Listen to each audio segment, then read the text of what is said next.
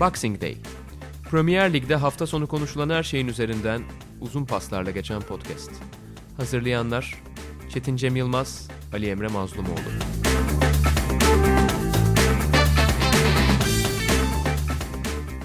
Sokrates Podcast'a hoş geldiniz. Boxing Day'de İngiltere Premier Ligi'ni konuşmaya devam ediyoruz. Ben Ali Emre Mazmoğlu, Çetin Cem Yılmaz'la birlikteyiz her zaman olduğu gibi.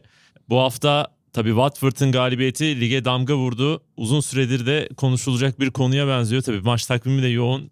Bir süre sonra belki akıllardan çıkacak ama sezona geri bakıp dönünce, sezon bittikten sonra geri bakınca daha doğrusu belki de en unutulmaz galibiyetlerden birini almış oldu Watford. Ve geçen hafta söz verdiğimiz gibi Watford'dan da yola çıkarak düşme hattını konuşacağız. Orada çok acayip bir yarış var. Yani birer ikişer puanla takımlar birbirlerinden ayrılıyor. Hepsinin fikstürü birbirlerinden farklı. Çok acayip bir yarışa doğru gidiyoruz. O sözümüzü yerine getireceğiz ve düşme hattındaki o mücadeleye odaklanacağız bugün. Ve hemen istersen Watford-Liverpool maçıyla başlayalım. Yani kimsenin muhtemelen aklında olmayan bir şey gerçekleşti. Yani 3-0'ları bilmem neleri falan bırakıyorum. Puan kaybından bahsediyorum aslında. Liverpool'un deplasman, Watford deplasmanına gidip böyle bir yenilgi almasını sanıyorum kimse görememiştir. Ve kimsenin göremediği gerçekleşti. Watford çok zor durumdaki Watford bir süredir hani toparlandı tabii ki Nigel Pearson'la beraber bu ligde kalacağım iddiasını koymaya başlamıştı ama bu maçla birlikte herhalde bu iddia çok başka bir noktaya tırmanmış gibi gözüküyor.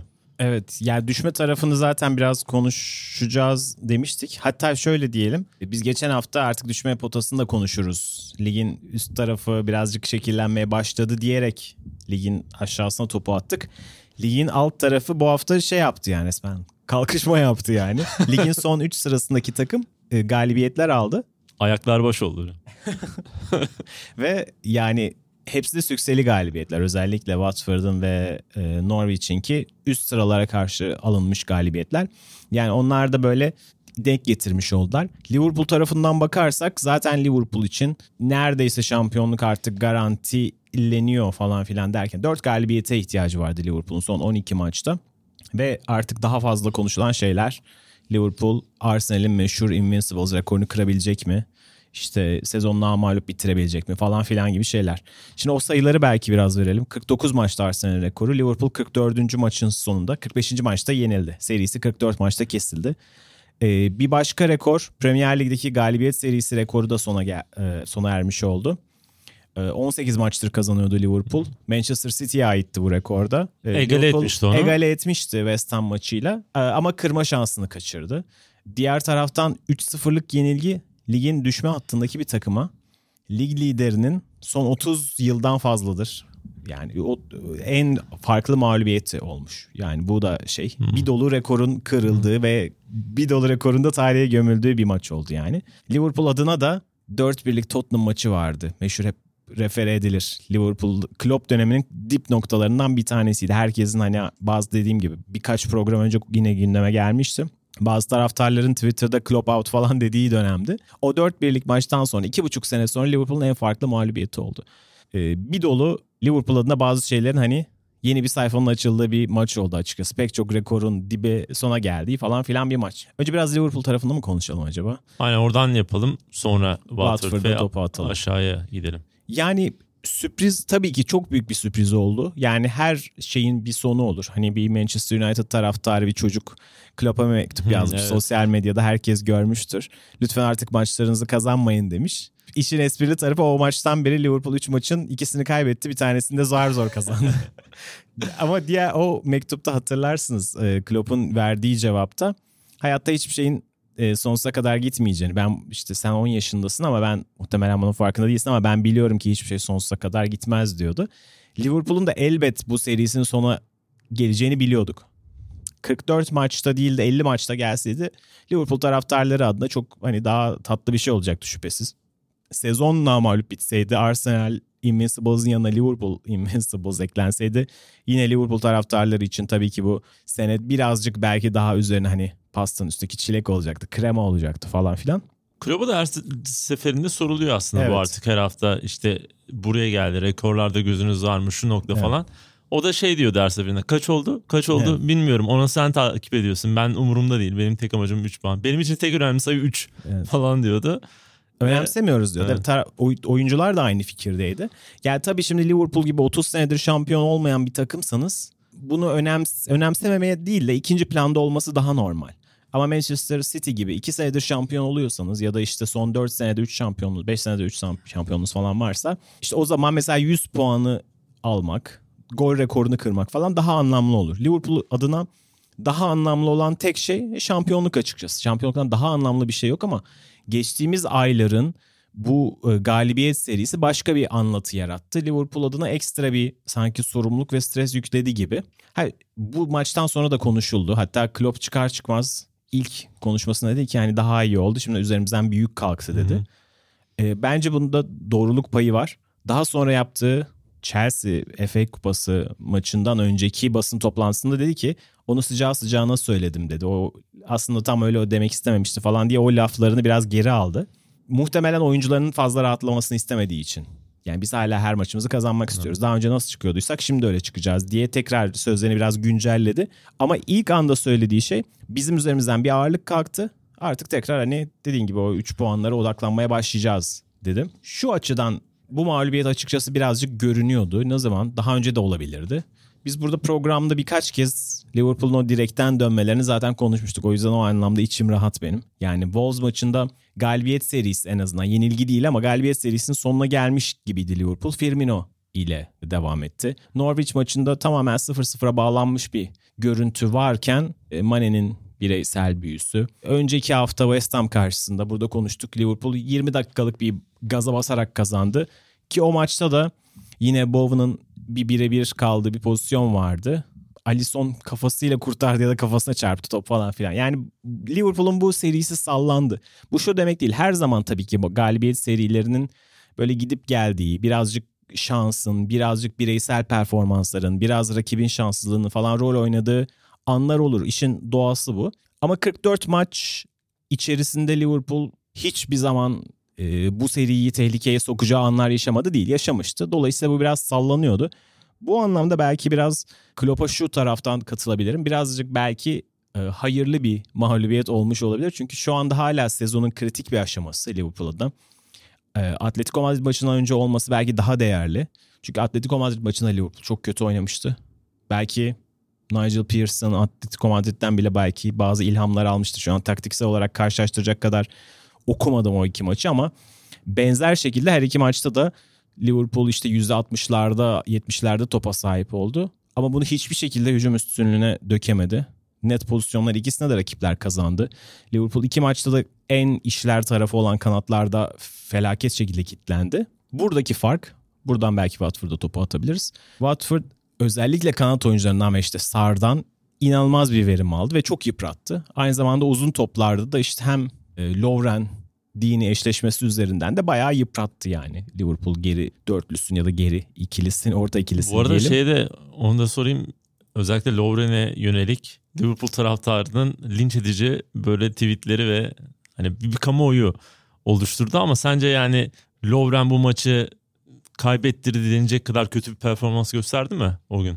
Ya kötüydü belki de gerçekten takımın en kötülerinden bir tanesiydi ama Lovren kaybettirdi demek çok doğru değil çünkü Liverpool e, koca maçı bir tane isabetli şutla tamamlamış ve hani Lalla'nın direkten dönen topu haricindeki o da uzaktan bir şut.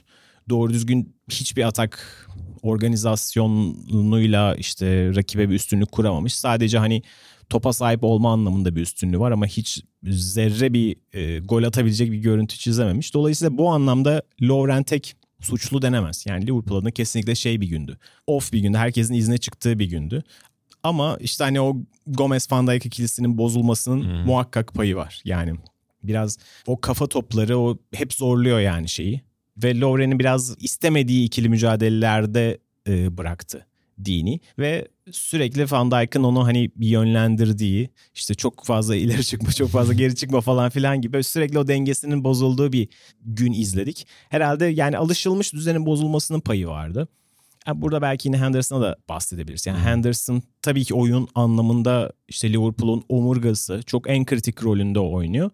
Ama bir yandan da sahadaki kaptanlığın da biraz sanki herkes bir susturup ya da beyler ne oluyoruz diyecek bir e, figürün de eksikliği hissedildi sanki o maç özelinde. Yani dağınıktı açıkçası. Mesela Alisson da çok kötü bir gündeydi. Liverpool'daki en kötü günlerinden bir tanesi. Kararları işte çıkıp çıkmama kararları falan filan anlamında. Yani bireysel hatalar yaptığı günler vardı. Bugün özellikle çok bariz bireysel hatalar yapmadı ama burada hep konuşuruz. Bazen Liverpool'un maçları 0-0 giderken ya da 1-0 giderken Alisson savunmanın hatalarını çok affeder. O gün hiç affedemedi ve hani biraz o da şey görünüyordu yani. O da sallanıyor gibi görünüyordu. Genel olarak Liverpool'un tamamen her şeyiyle çok kötü olduğu bir gündü. Ve dediğim gibi buradan bir pozitif mesaj çıkacaksa Liverpool adına şampiyonluk için çok çok çok çok fazla kredisi var Liverpool'un ama kredisinde olmadığı bir yer var. Şampiyonlar Ligi geliyor. Hı hı. Bu anlamda kritikti belki böyle bir şey gerekliydi denebilir. Watford'un ya maçın taktik bölümüne biraz değindin sen. Ya maçı izlerken aslında ben de çok anlamadım yani nedir olay diye. Çok mu farklı bir şey yaptı Watford diye düşündüm ama çok da farklı ne yaptığını anlayamadım yani. Çok farklı bir şey yapmadı bence de. Çünkü yani geride bu kadar derinde bekleyip kanat oyuncularına hücum, hücuma çıkma planı özellikle Liverpool'un iki bekinin arkasını kullanma planını aslında Solskjaer çok güzel yapmıştı. O 0-0'lık. Bir birlik miydi maç? Tam hatırlayamadım. O berabere Liverpool'un puan kaybettiği evet, maçtı. Orada yapmıştı aslında. Çok iyi bir plan ortaya koymuştu. Bu maça da Watford aslında biraz 4-4-2 ile başladı gibi geldi bana. Özellikle Dukure öne çıkıyordu. Troy Deeney ile beraber savunmalara baskı yapmaya çalışıyorlardı. O yönüyle herhalde şey diye düşündüm. Simeone'yi bayağı bir örnek almış evet, biliyorsun. Ben de orada şey yaptım açıkçası evet. Ama ondan sonra işler biraz daha değişti. Özellikle bu sabah şimdi Michael Cox'un yazısını okuyunca da daha net görebildim onu. Resimlerle de göstermiş zaten. Abi yani geri dörtlüyü o kadar sıkıştırmış ki birbirine iki kana öndeki kanadını da geriye çekip altılı bir savunma hattı. Evet. de benzeyen bir şey. Ama var, şimdi evet. bu yeni bir şey mi?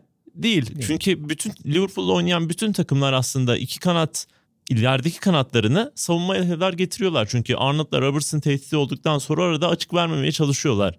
Ya ama şöyle bir sıkıntı oluyor abi. O adamlar da geriye geldiğinde arkada altılı bir hücum hattı kalınca kontra atağa kimle çıkıyor takımlar? Genelde kanat oyuncuları da çıkıyor. E bu kanat oyuncuları 80-90 metre neredeyse kaleden uzak kalıyor. Zaten bu yüzden Liverpool bu kadar ciddi baskı yapıp rakibi boğup hiçbir kontra atağa izin vermiyordu şu ana kadar. Ama ben hala anlayamadım çözü o olayı. İsmail Asar o kadar derine gelip ileride bu kadar nasıl etkili bir adam oldu bu maçta gerçekten anlamadım. İnanılmaz bir performans gösterdi. Bence çok özeldi. Muhtemelen sezonun en iyi performansı. Daha iyisine de çıkabileceğini düşünmüyorum. Çok acayip, çok olağanüstü oynadı ve zaten onun üzerinden sürekli Watford vurdu. Yani topu her kazandığında onun önüne atılan. Zaten Robertson'la Van Dijk'ı bayağı bir hı hı. yani tokatladı resmen maçta. Yani fark yoktu bence taktiksel açıdan ama bu taktiği çok iyi uyguladılar. Diğer takımlar da bunu denediler ama Liverpool sonuçta abi bu. Yani kendi oyununa bir yerden sonra oynayamıyorsun. Liverpool gelip kırıp geçiyor. Ama Watford buna izin vermedi ve bulduğu pozisyonları da çok iyi değerlendirerek 3-0'lık bir galibiyet aldı. Yani dediğim gibi çok önemli bir galibiyet. Muhtemelen sezonun sonrasını da etkileyecek bir galibiyet.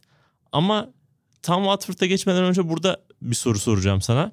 Şimdi Watford için sezonun sonrasını da etkileyebilecek bir galibiyet diyorum ya aslında Liverpool için de bu yenilgiye vereceği reaksiyon belki de sezonun sonrasını. Yani lig için tabii bir şeyler kapandı artık. Orayı kapattı gibi gözüküyor ama özellikle Şampiyonlar Ligi'nde bence bu maça karşı nasıl reaksiyon vereceği çok etkileyecek. Şimdi onu program öncesi sana söylüyordum. Sabah bir yazı okudum. Jonathan Wilson yazmış o da Guardian'da. Joe Fagan'ın 83-84 sezonunda e, şampiyonluk kazandığı sene Liverpool'la günlüklerine şöyle bir şey yazıyormuş sürekli. Birkaç kere yazmış bunu. Easy Ozzy bir diye bir durumdan, bir terimden bahsetmiş. Bunu da şöyle tanımlıyor.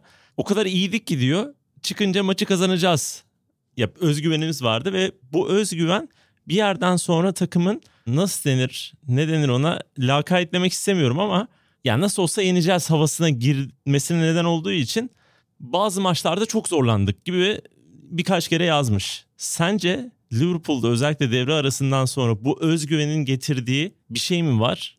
Psikolojik bir durum mu var yani? Ya bence var. Yani şöyle bir hem birkaç haftadır bunu konuşuyorduk hem de az önce anlatmaya çalıştığım şey de biraz buydu. Liverpool bazı maçları şimdi kelimeyi de doğru seçmek istiyorum ama kazanmaması gereken bazı maçları da kazandı Liverpool. Yani evet. kazanmaması gereken derken tabii ki o maçlara favori olarak çıktı ama futbolun hani birazcık da yazı tura tarafı vardır. Hiçbir takım maçlarının %100'ünü kazanmaz. Yani hatta genel olarak şampiyon olan takımlara baktığınızda maçların %65'ini falan kazanan takım şampiyon olur. %60'ını kazanan olur da 65 çok yüksek bir orandır. Liverpool bu sene %95'ini falan kazandı maçların. %92'lerde falandı bu oran. Yani bu futbolun doğasına çok aykırı bir durum. Ve yani Liverpool gerçekten Premier Lig tarihinin en iyi takımlarından bir tanesiydi bu. Ama Premier Lig tarihinin diğer en iyi takımlarını da hatırlarsanız işte hep konuştuğumuz Invincibles Arsenal'i ya da 2005 Chelsea'si, 99 Manchester United'ı ya da hani diğer ülkelere gidelim. Ee, işte geçtiğim son birkaç senedir Juventus, Almanya'da Bayern Münih. Bu takımlar da 38 maçın ya da işte Almanya'da 34 maçın 30'unu kazanmıyorlar. 38 maçın 33'ünü falan kazanmıyorlar. Liverpool'un bu ivmesi yani futbolun doğal e, akışına aykırıydı aslında. Olmaması gerekiyordu. Tabii ki yani bazen çünkü %50-50 gider bazı maçlar ve kaleci bir noktada hata yapar ve kırılır.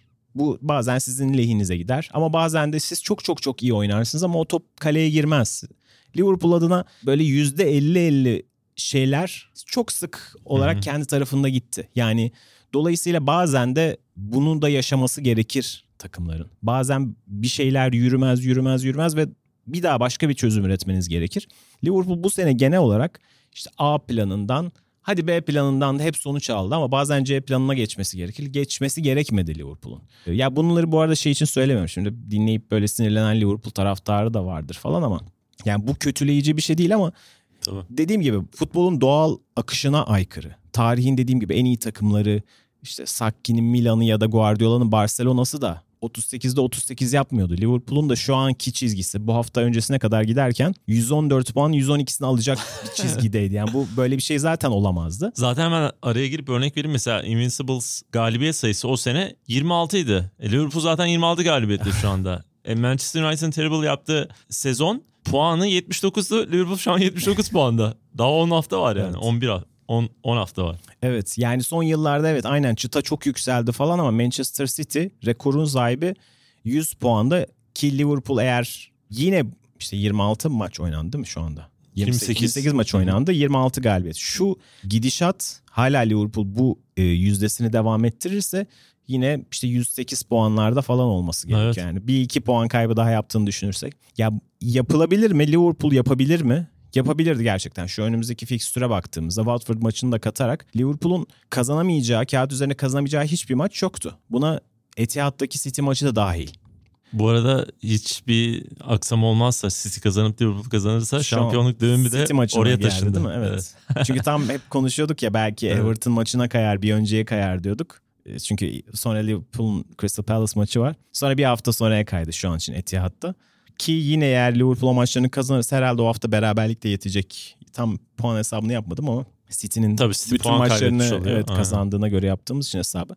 Yani neyse dediğim gibi işte bir noktada hani amiyane tabirle bir takımın böyle burnunun sürtülmesi gerekir. Hiçbir takım bütün maçlarını kazanarak şampiyon olamaz ve Liverpool adına kredi fazlasıyla vardı. Bu anlamda bence yani Klopp'un ilk anda söylediği ve daha sonra birazcık hani yumuşattığı, inkar ettiği falan filan o baskının üzerinden kalkması bence değerli. Yani bazen mağlubiyeti bileceksiniz ki galibiyetin bir perspektifi olsun yani. Liverpool bahsettiğimiz şu an çok unuttuğumuz bir Aston Villa maçı vardı işte 89. dakikaya mı 85. dakikaya evet. kadar geriye de girip sonra kazandığı maçlar. Liverpool böyle maçları çok çevirdi ama bazen de çeviremezsiniz yani olur. Bu anlamda dediğim gibi hayırlı sayılabilecek bir galibiyet. Watford tarafına dönersek Watford hep konuşuyoruz. Aralık ayında galiba. Aralık ayının başıydı. Nigel Pearson geldiğinden beri zaten ligin puan sıralaması yapıldı. En iyi 3-5 takımından bir tanesi Watford. Hani hep çok umutsuz bir yerden çıktılar. Pearson'ın kendi sıralamasına bakıldığında da Klopp'tan sonra ikinci adam. Yani o Leicester'dan itibaren alıp Leicester'ın son dönemini kurtaran adamdı ya. Sonra Watford'a geldi falan filan. Onları evet. arda arda toplayınca Hemen kulübün evet. arkasına yerleşiyor.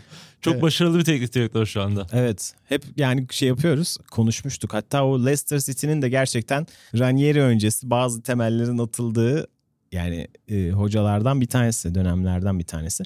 Ama bakınca da yani gerçekten şimdi kadrodan çok iyi verim alıyor ve kendisinden önce iki tane işte hem Gracia hem de Kike Sanchez Flores alamadı. Ama çok aslında iyi bir kadrosu olduğunu görüyoruz. Mesela Sar'dan çok bahsettik ama Dukure ve maçtan erken çıkması gerekti. Biraz talihsiz oldu. Delafu gerçekten çok iyi oynuyor ve Liverpool aslında hani Evet. o üçlüyle baya baya yıprattı. Yani gerçekten e, müthiş oynadı üçü de. Çıkana kadar en etkili isim de hakikaten. Evet. Delafu.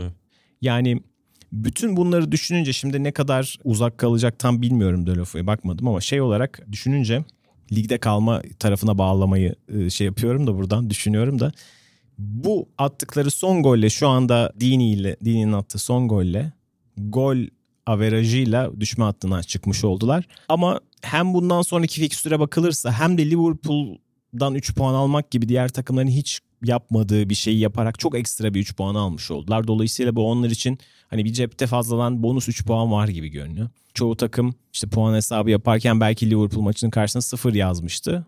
Watford'da şu anda artık bir ekstra üçleri var. Belki kalan maçları oradan sayarak Watford'un düşmeye kalma e, şeyini konuşabiliriz. Ya Watford aslında çok sert bir periyottan da geldi. Önemli maçlar oynadı önemli takımlarla. O periyodu iyi atlattı. Zaten yani Watford'ın kaderini belirleyecek periyot biraz geride kalmış gibi gözüküyor. Aslında Chelsea maçıyla birlikte geride kalmış olacak gibi duruyor. Çünkü Chelsea'den sonra oynayacağı bütün maçlarda Watford'ın puan alabileceği maçlar işte Norwich maçı, Newcastle maçı, West Ham maçı bunlardan puan alabilir ve bunlardan zaten puan alırsa Watford gerçekten yani düşme hattının üzerinde bulabilir lig bittiğinde kendine. O anlamda fiksürü çok zor değil ama düşme hattına baktığımızda sıralamaya baktığımızda bu sıralamada 15, 16, 17, 18, 19 ve 20. takımlar. Yani Brighton'la başlayıp Norwich'le sonlanan takımlar arasındaki puan farkı çok az. Norwich'i biraz daha geride bırakırsak Aston Villa 19. basamak, Aston Villa 25 puan, 15. basamak Brighton 28 puan.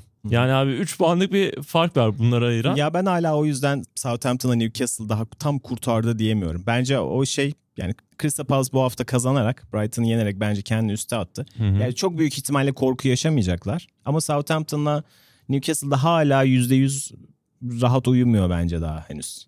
En azından bugün görünen itibariyle bu takımları görebiliyoruz aşağıda ama şimdi hemen 10 15. basamağıyla yani Brighton'la başlayalım en üstteki takımlar.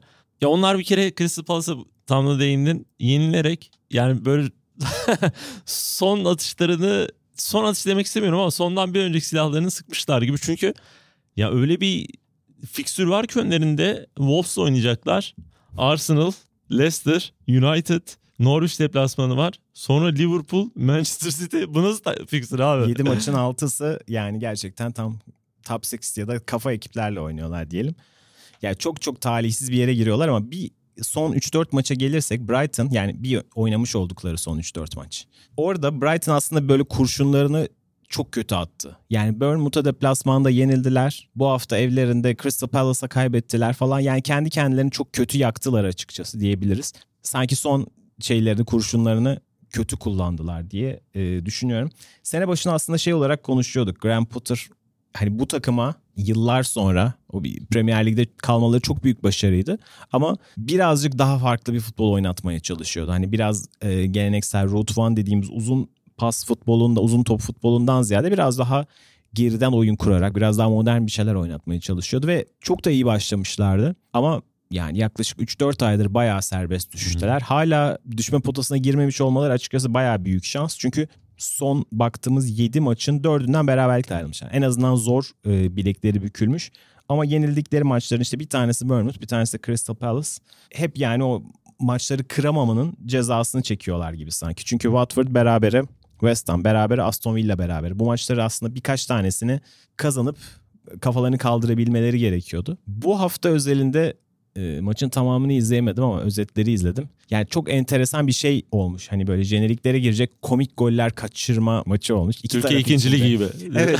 yani karşılıklı işte böyle çok müsait pozisyonda direğe vurmalar, çok müsait pozisyonda yandan atmalar, işte yere vurdurup üstten çıkan kafa vuruşları falan gerçekten iki tarafında çok fazla kaçırdığı gol var. Ama Jordan Ayew orada farkı yaratmış. Çok kritik bir bitirişle hani bir nefes aldırmış ki bu, bu sene birkaç kez yaptı onu.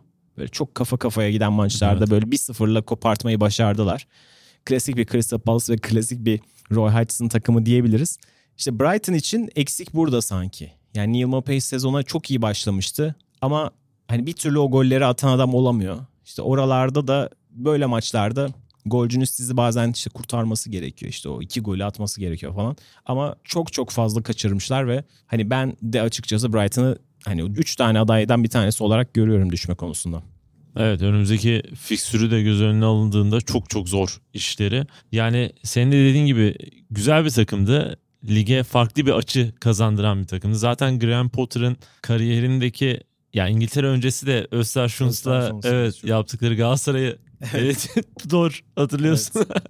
O zaman çok kızılmıştı evet. sonra adam ne kadar iyi bir aslında evet, mantaliteye sahip olduğu ortaya çıkmıştı. Çok ilginç bir adam yani sadece futbolda değil o Östersund küçük bir yerleşim yerinde oyuncuları biliyorsun tiyatro falan oynatıyormuş kulübün oyuncularına Shakespeare'in oyunlarını falan. Çok özel bir karakter. Evet.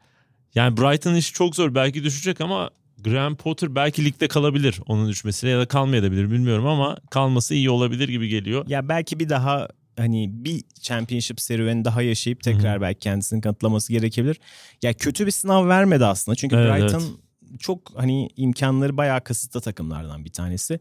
Ee, championship kadrosunun üzerine çok çok fazla eklemediler birkaç senedir. Hala o core oyuncu grubu devam ediyor açıkçası. İşte ta o Duffy'ler, Dunk'lar, işte Aaron Moy'lar falan oynuyor hala. Hatta Glenn Murray hala kadroda yani emektar golcü.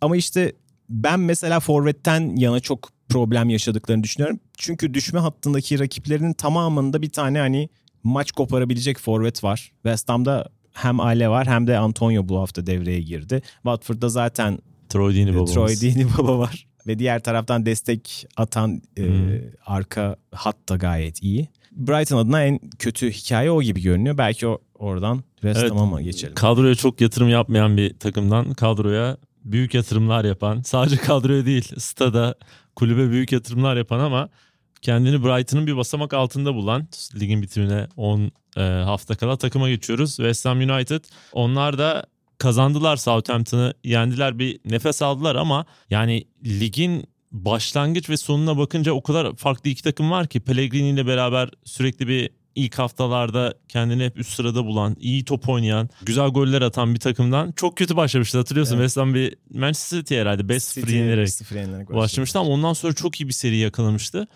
Daha sonrasında Pellegrini ile beraber serbest düşüş, David Moyes'un gelişi, Moyes'un da takımı toparladı mı toparlamadı mı sorusunun hala havada kaldığı bir takım olarak şu an düşme hattının önemli adaylarından biri gibi gözüküyor West Ham United.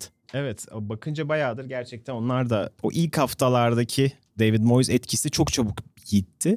Ya enteresan şekilde David Moyes geldiği zaman herkes Sebastian Halle için çok e, gün doğdu diyordu. Çünkü hani işte uzun top oynamayı seven bir hoca tam bir kafacı santrfor. Tamam bu adam her maç hı hı. işte bir dolu hava topu alacak falan filan diye. Bu maç yanına Antonio'yu da eklediler. 4-4-2 oynadılar ve hani daha çok böyle oynamasını bekleriz aslında ama ikinci defa yanılmıyorsam denemiş David Moyes bunu. Tam bir geleneksel 90'lı yılların ikiz kuleler santrforları gibi. Ve 3 golün ikisi de böyle ya kafa golü ya da böyle bir indiriyor sonra oyun kuruluyor falan. Yani şu anda belki tam zamanı bunun oynanması için. Kritik haftalar ve işte o Route One dediğimiz ilk metodla kazanılacak maçların haftaları. Balta oyun demiştin evet, sen de. balta oyuna dönüş için. Çünkü Pellegrini övdüğümüz o ilk haftalarda da West Ham böyle göze hoş gelen bir oyun oynuyordu işte. Hem Felipe Anderson'lar işte Konoplyankalar falan filan böyle Yarmolenko pardon. İkiz her zaman karışmış. evet abi ikiz gibiler. evet ikizler. Yani böyle güzel organize goller falan filan derken işte o futbol çok çok eridi ve işte sonuç getirmemeye başladı. Zaten kolay kırılabilen bir takım. Hem kaleci problemleri yaşadılar falan filan. Bir dolu oyuncudan formsuzluk da yaşadılar. Şu anda artık belki sonuç alan futbola geri dönmek daha isabetli olur ki zaten David Moyes bunun için geldi. İşte bu 4-4-2 ile hani İngilizce'deki tabiri overpower yani aşırı güç kullanarak üstünlük kurmanın zamanı belki. Çünkü ileride o Alle ve Antonio'nun yaratacağı fiziksel güçle rakipleri yıldırıp puanlar, goller bulabilecekleri zamanlar. Ben yine de West Ham'ın yani hem kadro kalitesinin hem de genel olarak işte e, aldığı puanın yeteceğini düşünüyorum. Ligde kalacaklarını düşünüyorum. Bu haftaki o çok kritikti. Yani Southampton galibiyeti. Çünkü kendi evlerindeler ama kendi evlerinde taraftarların sürekli yönetimi protesto ettiği bir haftaydı. Evet. Yani hiç orada İstifa kazan bayağı kaynıyor. Sözleri, evet. evet. Çünkü şu anki sahipler 10 yıl önce Şampiyonlar Ligi vaatleriyle gelmiş bir ekip. Ama işte görülen gelinen noktada hala düşme mücadelesi veriyor West Ham. Aradaki bir sene Bilic'in e, Payet ile bayağı işte çok güzel bir sezon yaşadıkları o bir yıl dışında tamamen hep düşme mücadelesi ya da böyle o da orta sıralarda eski stat'taki son yılda son herhalde. Yılda, evet. Aynen belki de onun hatırıyla. yani her şeyiyle bir başarısızlık hikayesi oluyor yönet, yönetim anlamında. Dolayısıyla hiçbir şey çok sakin değil. Ama en azından bu sene ligde kalacaklar diye düşünüyorum ben West Ham için. Ya onların ilk üç maçı, önümüzdeki ilk üç maçı biraz zor. Wolves, Spurs ve Chelsea ile oynuyorlar. Ama ondan sonraki maçları da aslında kendileri için bir avantaj. Doğrudan düşme potasındaki rakipler ve bir üstündeki rakiplerle mücadeleleri var. Newcastle var, Burnley var, Norwich, Watford maçları var. Yani bayağı belirleyici maçlar olacak ve hepsinden de aslında puan alabileceği maçlar yine. Kağıt üzerinde bile puan alabileceği maçlar. O anlamda özellikle son haftaları çok acayip olacak West Ham için ama böyle en azından Bournemouth'a Brighton'a kıyasla pardon bir fiksör avantajının olduğunu söylemek gerekiyor. Yani işte şey gibi 27 puandalar o dediğin gibi o çok zorlu bir 3 maça çıkıyorlar ama o maçların hani bir 2 ya da 3 puan alabilirlerse o haftalardan bayağı nefes alırlar ama iş son haftalara bırakırlarsa tabii çünkü o hafta kimin ne yaptığı çok belli olmuyor. Tam bir kaos atmosferi olacağı için tam son 4-5 hafta tam bir can pazarı olacak. Oralara en azından 30 civarında girebilirlerse biraz bir nefes alır. Şimdi mesela Spurs deplasmanından ya da evlerindeki Chelsea maçından falan hani gayet çünkü bunlar puan alınabilecek maçlar haline hmm. geldi şu anda. Onlardan bir galibiyet ya da en azından birer puan çıkartabilirlerse biraz nefes alırlar. Evet bir altlarında Watford var onları zaten konuşmuştuk. Onların bir altında da düşme hattına geçmiş oluyoruz artık. Bournemouth var. Yani Bournemouth'un da hikayesi belli aslında. Yine iyi oynamaya çalışan bir takım ama bu sene onu bir türlü tutturamayan ve galibiyet alamayan, zaman zaman hiç gol bulamayan, çok zorlanan bir takım haline geldiler. Orada bir projenin sonu gibi geldi diye biz zaten önceki programlarda bunu tartışmıştık ama ligden kendilerini üst sırada bırakmaları da yani düşme hattının üstüne koymaları da zor gibi gözüküyor. Takvimleri de kolay değil. Liverpool maçı var, Wolves maçı var, United maçı var, yine Spurs Leicester maçları var. Onların da fiksürleri zor. Fiksürleri ve şu anki form durumuyla düşündüğünde işleri kolay değil ama bu haftada güzel bir maç yaptılar aslında. Yani Chelsea maçı neredeyse de yeniyorlardı. Marco Zaragoza evet. çok çok acayip oynayarak iki gol birden attı ve Chelsea'ye puanı getirdi. Sen nasıl görüyorsun Bournemouth'un durumunu? Yani Bournemouth gerçekten hem iyi bir proje böyle çok küçük ve kendi kaynaklarıyla dönen bir takım. Eddie Howe hani bu takımı en dipten almış ve buraya kadar çıkartmış. Çok güzel bir hikaye. Diğer taraftan da birkaç senedir ellerindeki hani Premier Lig'de olmanın getirdiği kaynakları da hep kötü kullanan, transfer anlamında hep kötü yatırımlar yapan evet. bir kulüp. Yani Jordan Ibe ve e, Solanke'ye verdikleri paralar. iki tane Liverpool genç yeteneği ama hiçbir verim alamadıkları iki oyuncu. Onlar yerine daha akılcı işler yapılabilirdi falan filan. Neticede baya bir korkulu rüya görmeye başladılar Ocak-Şubat aylarında. Birazcık ama nefes almaya başladılar. Biraz şeyi hatırlamak gerekiyor. Kasım ortasında Manchester United'ı yendiler. Ondan sonra 11 ya da 12 maç üst üste kazanamadılar. Çoğu da hmm. mağlubiyet olmak üzere. Yani çünkü Manchester United'ı yendikleri zaman ligin böyle çok güvenli orta üst sıralarında falanlardı. Şu an olacakları yeri muhtemelen hiç beklemiyorlardı. Bir sadece onlara şuradan krediyi vermek gerekiyor. Çok çok büyük sakatlık krizleri yaşadılar. Hani kritik oyuncularının neredeyse tamamı sakatlandı. Belki işte Callum Wilson dışında diyebiliriz. Onun dışında bütün oyuncular uzun süre yoktu. En önemlisi de Joshua King zaten. Hani onların o Joshua King, Callum Wilson ikilisi çok çok iyiydi. Onları üst sıralara tutturan ikiliydi. Joshua King çok uzun süre sakattı. Onun yokluğunda da Solanke hiç e, ortada yoktu. Yanılmıyorsam Solanke'nin hala bu arada bir tane e, bu sezonda Premier Lig golü yok yani. Bir tane kupada attı yanlış hatırlamıyorsam. Bu hafta yine Joshua King'in tabela yaptığını gördük. Bence onlar adına çok anlamlıydı yani bu. Biraz daha puan toplayabilecekleri bir yere döndüler. Çünkü bir ay önce Eddie Howe maç sonrası röportajlarda bile hani böyle neredeyse ağlamaklı moddaydı. Hani ne yapsak olmuyor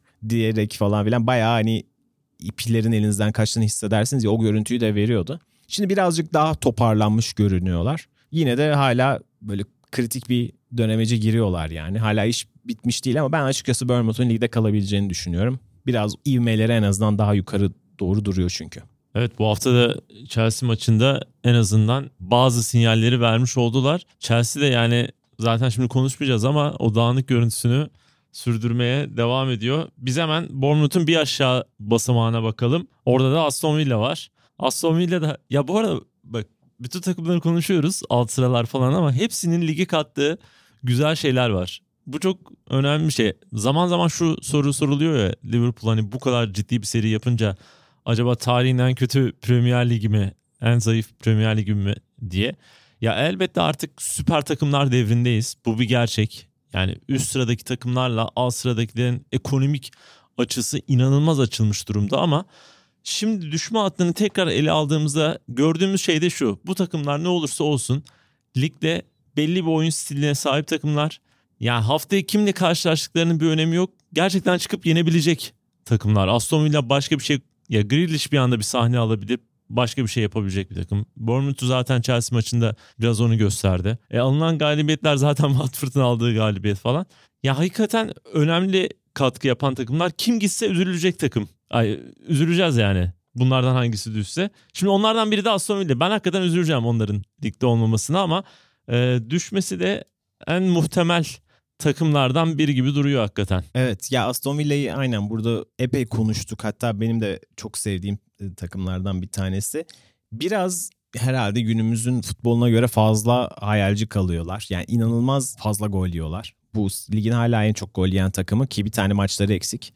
52 gol yemişler. Bu aşamada yani iyi bir ön oyuncu grubu var diyelim. Ya da en azından bir tane yıldızları var Grealish.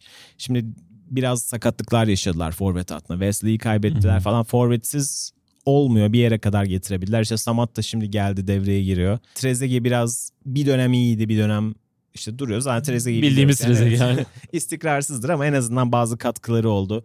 İşte en azından lig kupasında finale taşıdı takımını falan filan. Yani savunma problemlerini çözebilseler aslında buraların takımı olmayabilirlerdi. 19 değil de 12. sırada bile olabilirlerdi. Çok fazla maçı çok basit hatalarla hmm. kaybettiler. Çok böyle önde oldukları çok fazla maçta puan bıraktılar falan filan. Ve şu anki durumdan çok fazla hani çıkabilecek gibi görünmüyorlar. Ben hani üzücü de olsa yani bu ligin böyle düşmesini istemeyeceğim 3-4 takımından bir tanesi. Böyle liste yapsam en üste yazacağım takımlardan bir tanesidir ama çok fazla kurtarabileceklerini görmüyorum. Çok ciddi bir hani tırmanış bir mucizeye imza atmaları lazım açıkçası. Ama dediğin gibi yani çıktıkları neredeyse hiçbir maçı böyle havlu atarak bırakmadılar yani. Buna e, bu haftaki lig kupası da dahil, Liverpool'la oynadıkları maçta dahil hiçbir maça hani biz sonraki haftaya bırakalım bu işi bu hafta çıkmayalım falan demediler. Her maça gerçekten kendilerini verdiler ama e, bir türlü de işte savunmayı çözemeyince işte 3-2'ler 4-2'ler falan filan kaçınılmaz oluyor sonra geldiğiniz nokta. Şimdi bir de son basamakta da hemen hemen aynı şeyleri belki diyebileceğimiz takım Norwich var. Onlar da tabii en dezavantajlı takım bir kere puan dezavantajı var. Ee, Aston Villa arasında 4 puan var. Bu hafta yenmelerine rağmen Leicester'ı gerçekten iyi oynayarak yendiler bu arada ve ama yine de 4 puan var. Bu en büyük dezavantaj. Ama Norwich'e baktığımızda da yani sezonun başından beri hem aldığı sükse galibiyetler işte City karşısında o 3-2'lik çok güzel bir maçları vardı. E şimdi Leicester'ı yendiler. Arada yine bir maç daha vardı yine. Çok iyi yap, iş yaptıkları. Hangi takımıma karşıydı hatırlamıyorum ama yine büyük maçlardan biri. Yine Tottenham'ı bir var Tottenham golüyle. Puan kaybetmişlerdi. Kazanacaklardı ama var golüyle kaybetmişlerdi puanlarını. Boxing Day ya da 1 Ocak günü maçlarından bir tanesiydi. Yani baktığımızda şimdi Liverpool'da mesela alınan oyuncuları var. Cantwell var ya da Buendia'nın zaman zaman performansı. Puki'nin sezon başındaki e, böyle akılda kalan çok iş yaptı Norwich. Buna rağmen son sırada ve 21 puanla averajı da en kötü takım şu anda ve şeyi de çok kolay değil aslında fikstürü ve dolayısıyla bütün bunların toplamında Norwich herhalde gidici gibi duruyor. Yani evet ben Norwich'i hani ilk gidici olarak görüyordum ne zamandır ki gerçekten fikstüre de baktığımızda kolay kolay kalmaları e, mümkün görünmüyor ama en azından hani mücadeleyi biraz daha sürdürecek gibiler. Şimdi buradan sonra baktığımızda Sheffield United deplasmanı, Southampton, Everton, Arsenal deplasmanı, Brighton. Herhalde o Brighton maçına kadar yani böyle 5 maçın 3'ünü falan kazanmaları lazım. Ya da en azından bir 7 puan çıkarmaları lazım ki son haftalara birazcık umutlu girsinler. Ama umutlu da girseler sonra bu sefer de Chelsea, Burnley, Manchester City ile kapatacaklar ligi. Çok kolay görünmüyor. Yani böyle mucizevi bir tırmanış lazım. Bunu 2000'lerde Portsmouth mu yapmıştı, West Brom mu yapmıştı? Böyle olağanüstü işte son 10 haftaya son sırada girip çıkan West Brom'du yanılmıyorsam. Tarihi bir tırmanış, Great Escape dedikleri İngilizlerin büyük kaçış yapmaları gerekir. Çok mümkün görünmüyor çünkü devre arasında yaptıkları bazı hamleler bile Championship'e yönelik olarak görülmüştü İngiliz medyası tarafından. Yani e, bu senenin keyifli tatlı hikayelerinden bir tanesiydi. Ama çok devam edecek gibi değil ama bazı oyuncuların Premier Lig'de kalması hani neredeyse garanti gibi. Cantwell'ın herhalde ya da işte Buendia'nın falan Championship'e dönmesi pek ihtimal dahilinde değil. Onlar Premier Lig'de kalacak oyuncular gibi görünüyor. Bu Puki, hafta da Puki o... ne yapacak? O da belki. Evet Puki aslında Puki gibi oyuncuya bence çok Premier Lig'de ihtiyaç var. Yani Brighton'da mesela Puki gibi bir oyuncu iş yapardı. Hı-hı ligin ilk 6-7 haftasından sonra durmuş gibi görünse de aslında genel olarak Norwich'in hücum kısırlığıyla alakalı bir şey bu. Çünkü XG sayılarına falan filan bakarsanız ilk haftalarda da hep gol beklentisinin üstünde atıyordu Puki. Yani beklenenin üzerinde takımın girdiği pozisyon kalitesinin gerektirdiğinden daha fazla gol buluyordu. Yani şu anda Norwich'in yaşadığı problemlerin tek kaynağı Puki değil. Daha fazla pozisyona giren, daha fazla üreten bir takımda birazcık daha fazla şans bulabilirdi. Yani Puki eğer takıma kalmayı devam ediyorsa bilmiyorum ama mutlaka talipleri olacaktır bence Premier Lig adına. Son olarak yeniden bir Aston Villa'ya dönelim. Çünkü onlar bay geçmişlerdi bu haftayı. Bir kupa maçı, lig kupası maçına finaline çıktılar daha doğrusu. Ama finalde kazanan City oldu. Biz biraz City tarafından şimdi bakalım. Onlar da çalkantılı dönemden geçiyorlar. Yani haklarında çok ciddi bir ceza var. Bu ceza ne olacak bunun tartışmaları var. Ama yani bu söylentiler daha doğrusu bu ceza ortaya çıktıktan sonra aslında bundan hiç etkilenmemiş gözüken de bir takım var. Yine lig kupasına çıktılar kazandılar. Guardiola da kariyerindeki daha yaşın kaç bir adam diyorum. 30. kupasını kazanmış. 30 inanılmaz bir sayı. Yani buradan da hem hakkını teslim etmek gerekiyor. Hakkını teslim etmek zaten tabii ki yani şimdi haddimize de değil de yani bir kez daha böyle başarının altını çizmemiz gerekiyor. Manchester City'ye geldiğinden bu yana da ya da son 3 sezondaki 6 majör kupası olmuş İngiltere içinde. Charity Shield'ları yani Community Shield'ları sayarsak 8. kupa oluyor. bu çok acayip bir sayı hakikaten evet, ya. Geldiğinden evet. beri zaten hani verilen e, hani 12 kupanın 8'ini kazanmış oluyor basit bir hesapla yani bazı tam olarak bu olmasa da ki daha ve e, FA Cup'ta hala devam ediyorlar falan filan. Müthiş bir başarı. Zaten Liverpool'un ya da sadece Liverpool'un değil diğer top 6 takımların aksine kupaya çok nadiren ikinci takım çıkaran bir teknik direktör Guardiola bunu hep vurguluyor. Yani rotasyon yapıyor ama tamamen 11 oyuncu şeklinde yapmıyor. Yani zaten normal zamanlarda rotasyonu çok yaptığı için işte atıyorum Silva'lardan bir tanesi bir ligde oynuyorsa diğeri de orada oynuyor falan bir döndürerek ikinci e, takımı çıkartmıyor yani. Her zaman kupa organizasyonlarına önem veriyor ve aynı bunun da karşılığını alıyor.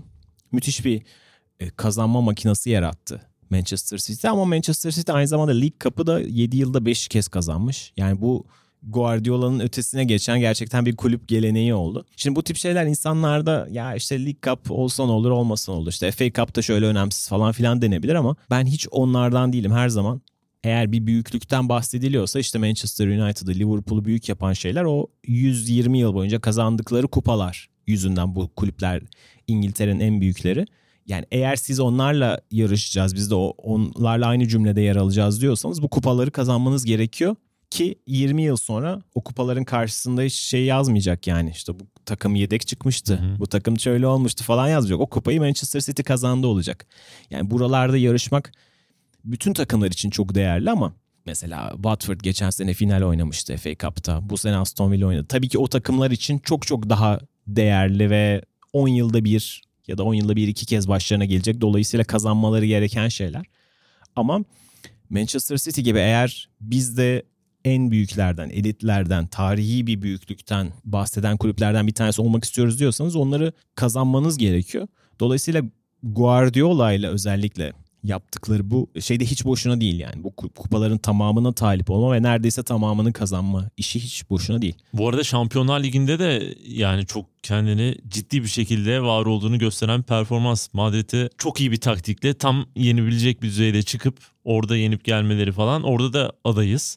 FA Cup'ta da aday. Hani o bitti ama kalan lig bitti ama kalan kupalarda da ciddi bir aday olduğunu bir kez daha gösterdi. Evet yani şimdi mesela bu sene Şampiyonlar Ligi'ni aldığını düşünelim Manchester City'nin. FA Cup'ı da gayet alabilir. Şimdi biz bu sene sürekli gündem üzerinden konuştuğumuz için ve lig üzerinden konuştuğumuz için Manchester City adına kötü bir sene geride kalmış gibi düşünüyoruz ama Şampiyonlar Ligi de eklendiğinde 2017 Premier Lig, League Cup, 2018 işte Premier Lig, League Cup Üçü birden falan pardon 2018-19. 2020'de yine League Cup, FA Cup, Şampiyonlar gibi falan diye 8 tane kupa kazanılmış olacak 3 sene içerisinde. Yani o noktada işte ligi bir sene kaybetmiş olmak çok çok da büyük bir Tabii. problem Hı. olmayacak. Yani dediğim gibi bütün kupa maçlarına aynı şekilde odaklanmaktan geçen bir başarı bu açıkçası. Yani Guardiola zaten bu 2000'lerdeki süper takım olayının zirvelerinden bir tanesini yapmıştı Barcelona ile. Çıktıkları her maçı kazanan hatta çoğu maçı böyle 5-6 golle falan kazanan o ilk korkunç makineyi onlar yaratmıştı. Daha sonra işte Bayern Münih'e de evrildi bu. Daha sonra Manchester City'ye evrildi.